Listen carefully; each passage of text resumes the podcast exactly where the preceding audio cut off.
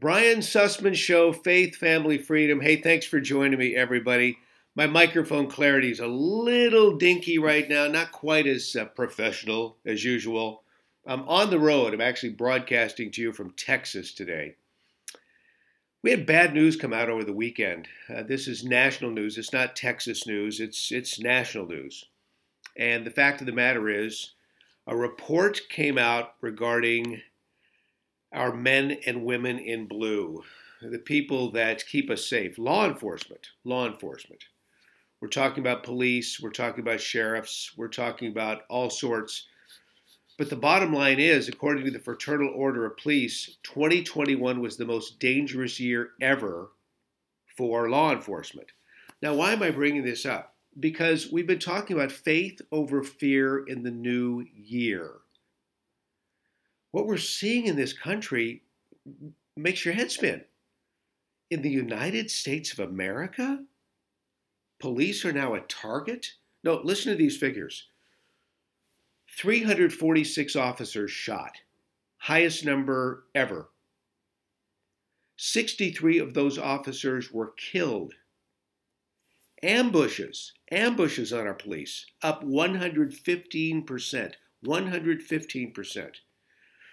You know, every one of those officers shot, every officer who lost their lives, they're a father, they're a son, they're a mother, they're a daughter, they're a mom, a dad who swore an oath to protect their community, and now they're either shot or dead. This is this is unthinkable. What we're seeing and dealing with every single day is being supported, is being supported. This terrible this terrible behavior, whereby the cops are now the targets, is being supported in too many cases by politicians, not just local politicians, but at the highest level in our Congress, media at large, and, and activists demonizing law enforcement. And we are suffering the consequences of that.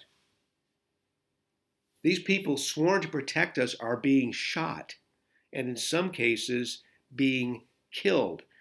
And what's the reaction from so many of these politicians and communities throughout the country? The reaction is, well, we need to defund the police. Defund the police? My gosh, I think it's someplace in the Bay Area. It, I think it was Oakland. They wanted to get rid of their police department altogether. Okay, so so who are you going to call? Who are you going to call? What, what's amazing to me is just how quickly we've seen this change take place in America. I'm serious about this. I was talking to uh, my youngest son. Is God bless him. He he loves the Lord. He lives a very upright life, but uh, he he doesn't have a life a lot of life experience, and he lives in this idyllic place called Switzerland, which isn't even the real world as far as I'm concerned. and I was talking him saying, no, Josh, you have to understand, things have gotten so much worse. People are drifting so far from Christ. He said, Well, no, I don't I don't really see that, Dad. I think I think things are pretty good. And I said, Well, okay, that's because you don't have the life experience I was. I said, let me let me give you an example. Okay, I didn't say this to him, but let me give you the audience an example. My father in law is 97. Oh, by golly, has he seen the world change? Let me take a little sip of my hot beverage here. Hold on one second. Hmm. Oh, so good. The coffee's so good today, there are grounds in it.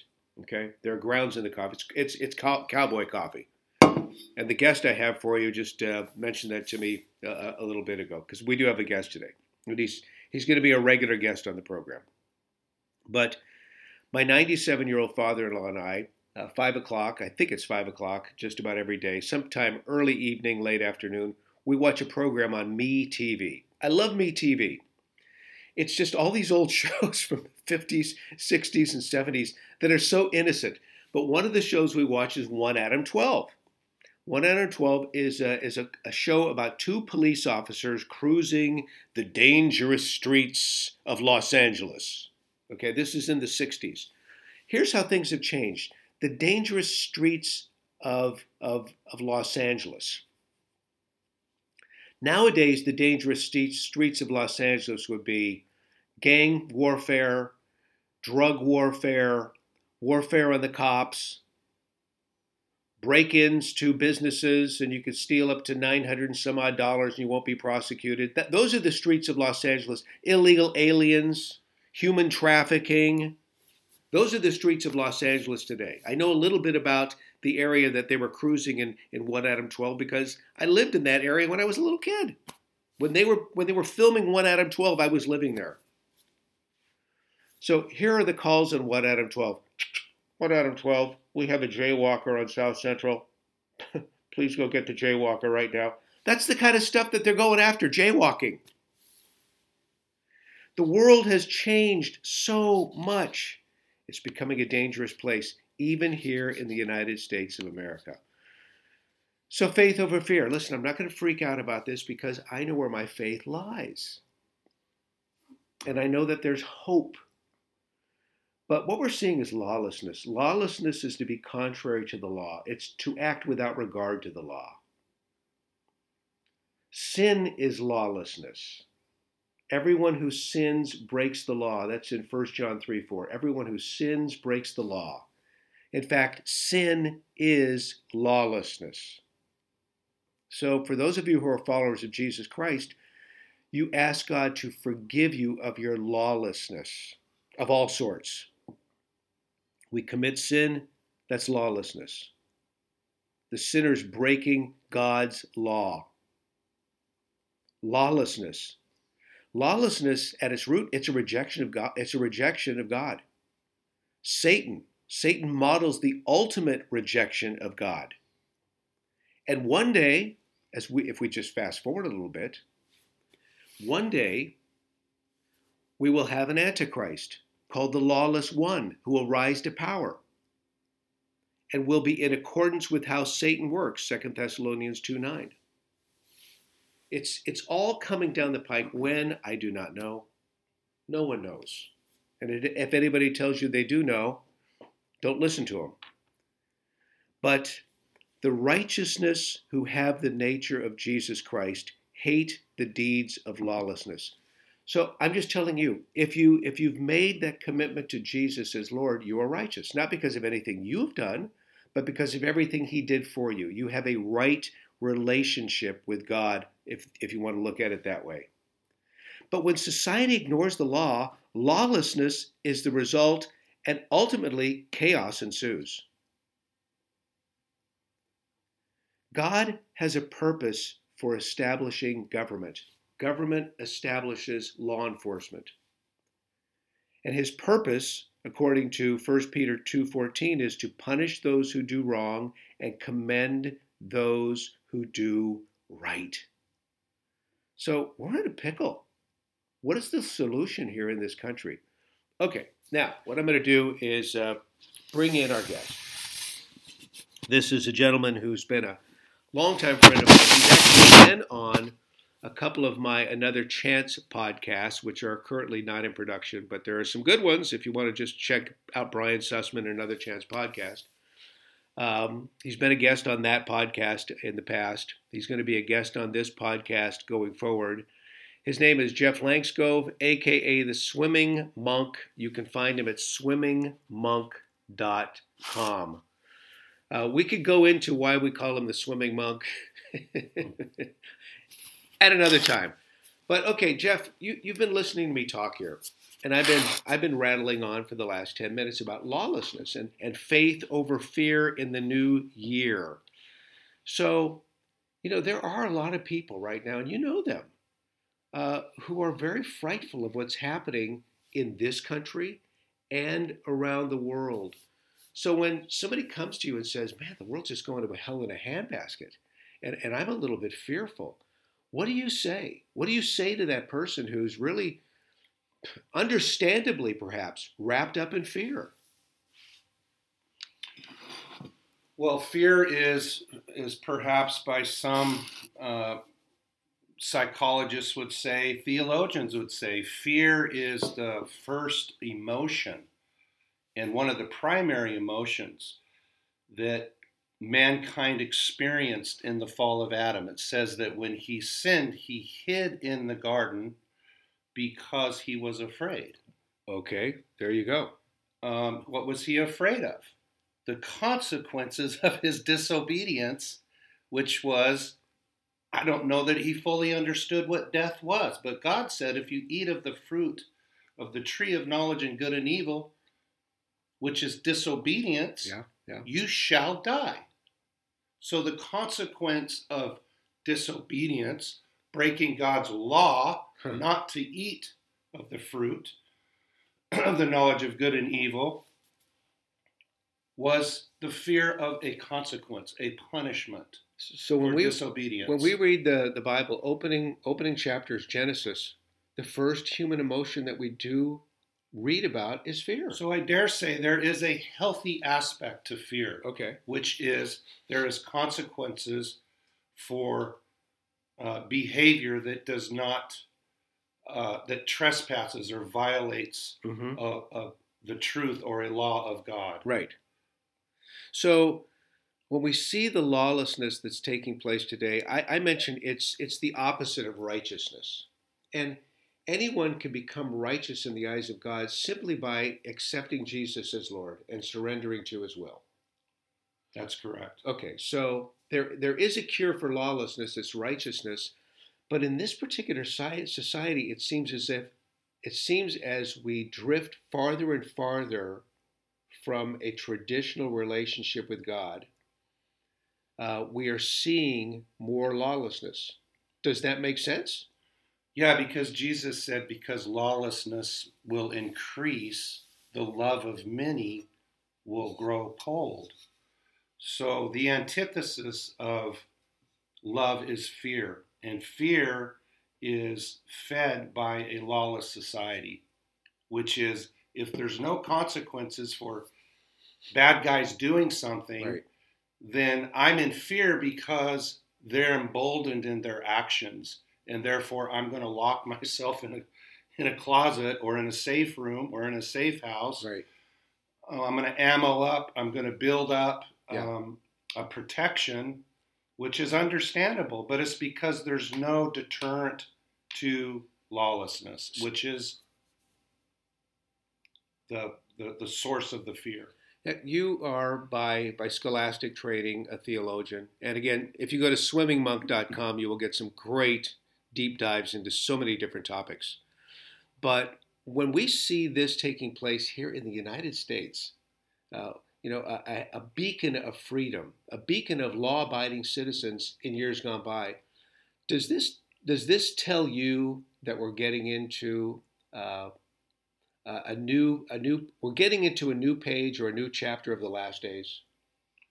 It, it, it does because it's a, again it's a, it's to me it's a direct uh, uh, there's a direct correlation between lawlessness, the lack of love, and the activity of Satan, and then the consequential return of Christ, which is to punish the ungodly and to ultimately, you know, we've said this before, hell's not open for business, but when it is open, the devil's the first one to go there.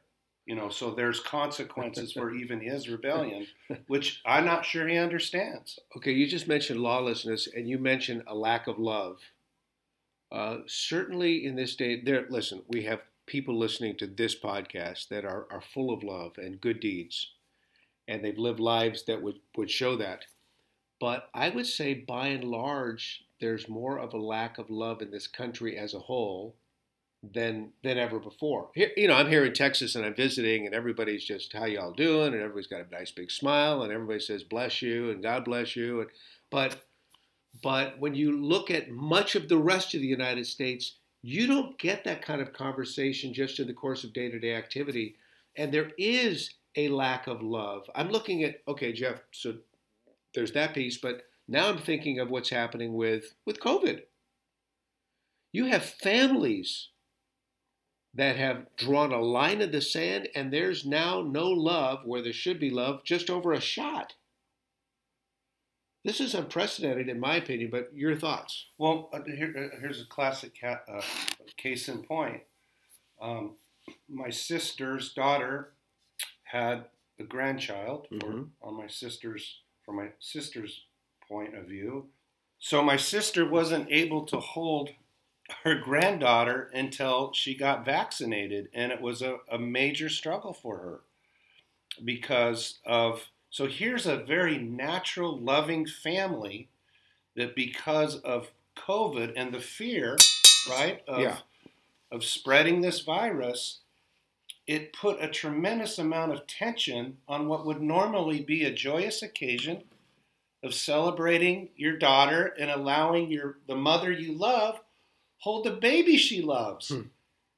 And so eventually someone had to break someone had to break down, someone had to give in in order for there to be physical loving affection. Yeah. How tragic is that? That's terrible.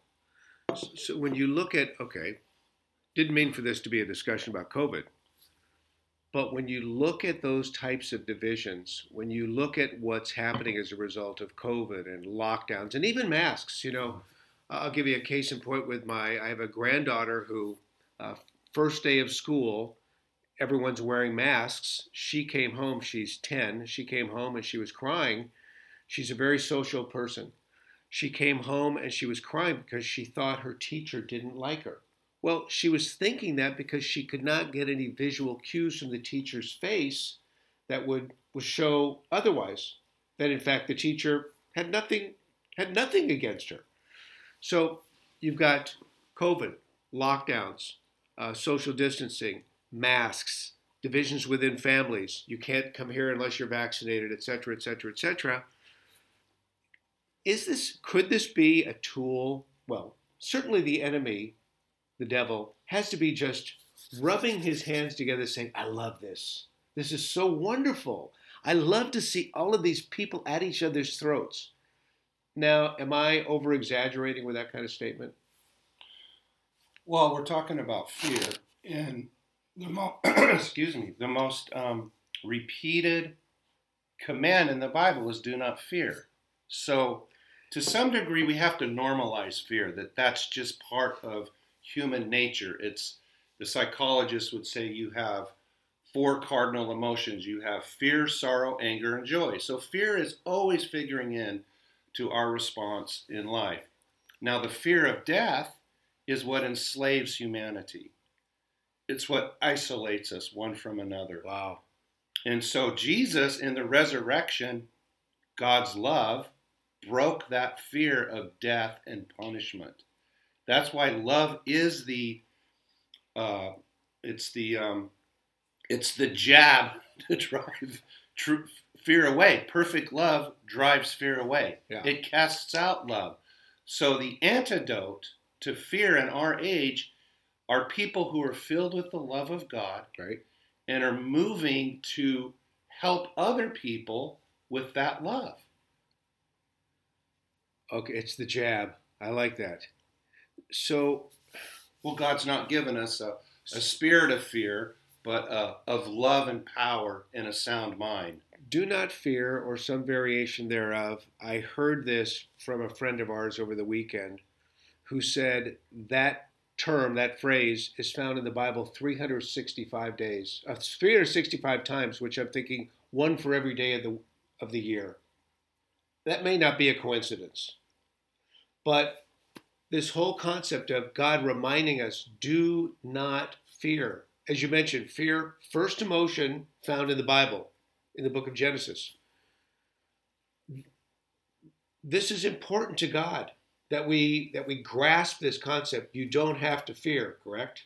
Well, the great news in that story is, is that God comes looking for people who are afraid to reveal himself to them. Hmm. Oh, okay. So, so yeah. God comes into the garden in the cool of the day and he says, Where are you, Adam? he says, Well, I I'm hiding because I disobeyed. What, what did you do when you were a little kid? You hid. You hid from your parents. yes, I did. And they came looking for you and you faced the the, the judge and the jury, and it was their love that disciplined you for your Wow. disobedience Wow. and you love them more for it because the insidious nature of lawlessness is without correction, people don't Wow. experience love. Wow.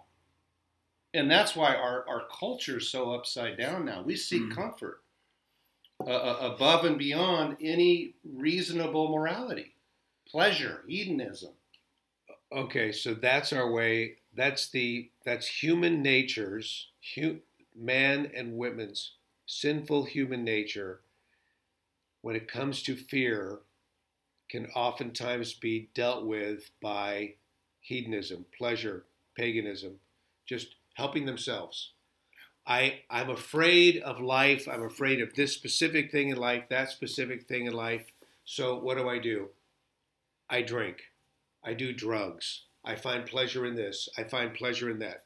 That's what you're saying. Yeah. That's just Yeah. our natural go-to. Well, Paul even describes the last days in 2 Timothy 3 is that the, basically people will be lovers of money, Mhm. lovers of themselves, lovers of pleasure, and haters of God. And the haters of God piece, you know, we've all seen this. People who who have had failures in life, who have had um, a lot of trauma and trouble in life. I don't believe in God. He wasn't there for me. There is no God. I'll just go my own way. How many how many people do you know that have spouted those those lines in the past? Works for you, doesn't work for me. Forget God. Not interested. Yeah. You know, Brian, as we're talking about, I'm thinking, even in the midst of this lawlessness and this fear, is a prime opportunity for God to reveal the love of Jesus Christ Yes. right in the midst of the fear. Yes. So it's an unprecedented time for for people who are walking in the opposite spirit of the world. I mean, to pick up your cross and follow Jesus is, to me, has always meant walk in the love of God because the, the cross is a demonstration of God's love. When we pick up our cross, whatever we encounter in that day, we can express God's love through forgiveness. Hmm. Yeah. And that's what this world needs. It needs an army of people, forgiving people for what they do, even if they're ignorant, misguided, or intentional about that evil, speaking to that to that power, the forgiveness and the love of God. This, I believe, is the counterattack. The counterattack. I mean, friends listening to the, this podcast, how have you ever asked somebody for forgiveness? Have you ever forgiven someone for something that they've done to you that was very harmful? Just think in your mind right now of that situation. Uh, boy, forgiveness, when I've gone that route, when someone's forgiven me or I've forgiven someone, doesn't matter what the offense, there is a heaviness that's lifted from the shoulders. And, and that is the love of Yeah. God. I mean, if we could all walk without that burden on our shoulders, you're right. Relationships at work would be different. Relationships within families would be different. Let's take that to your community. Let's take that on a larger scale. The world will be a different place. That's what Jesus is talking about. Yeah, and I think I think the church really has the true message of social justice. And it's picking up the cross. It's pointing to the cross, which was where the just man, the sinless man, Yeah. became uh, punished as the unjust man, so that we could become the righteousness of God in Him. We could be reconciled and forgiven. So the un- the just man suffered like an unjust man, that we might be justified freely by God's grace and gift of grace, and the consequence of eternal life. To me, that's social justice. When you proclaim forgiveness, well, we'll say it this way: as you for- receive God's forgiveness yourself, Uh-huh. you're able to then impart that forgiveness to others. Jesus said it this way He who has been forgiven much loves much. One Adam 12, one Adam 12. We have people near this church who have picked up their crosses walking down the street. Could you please go check it out? That's social justice. Yeah, That's picking up the- your cross.